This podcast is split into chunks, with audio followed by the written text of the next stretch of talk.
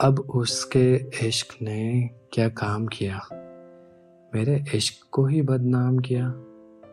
यूँ तो मिला ना कभी मैं उससे, लेकिन ये सिलसिला ना जाने क्यों मेरे नाम किया।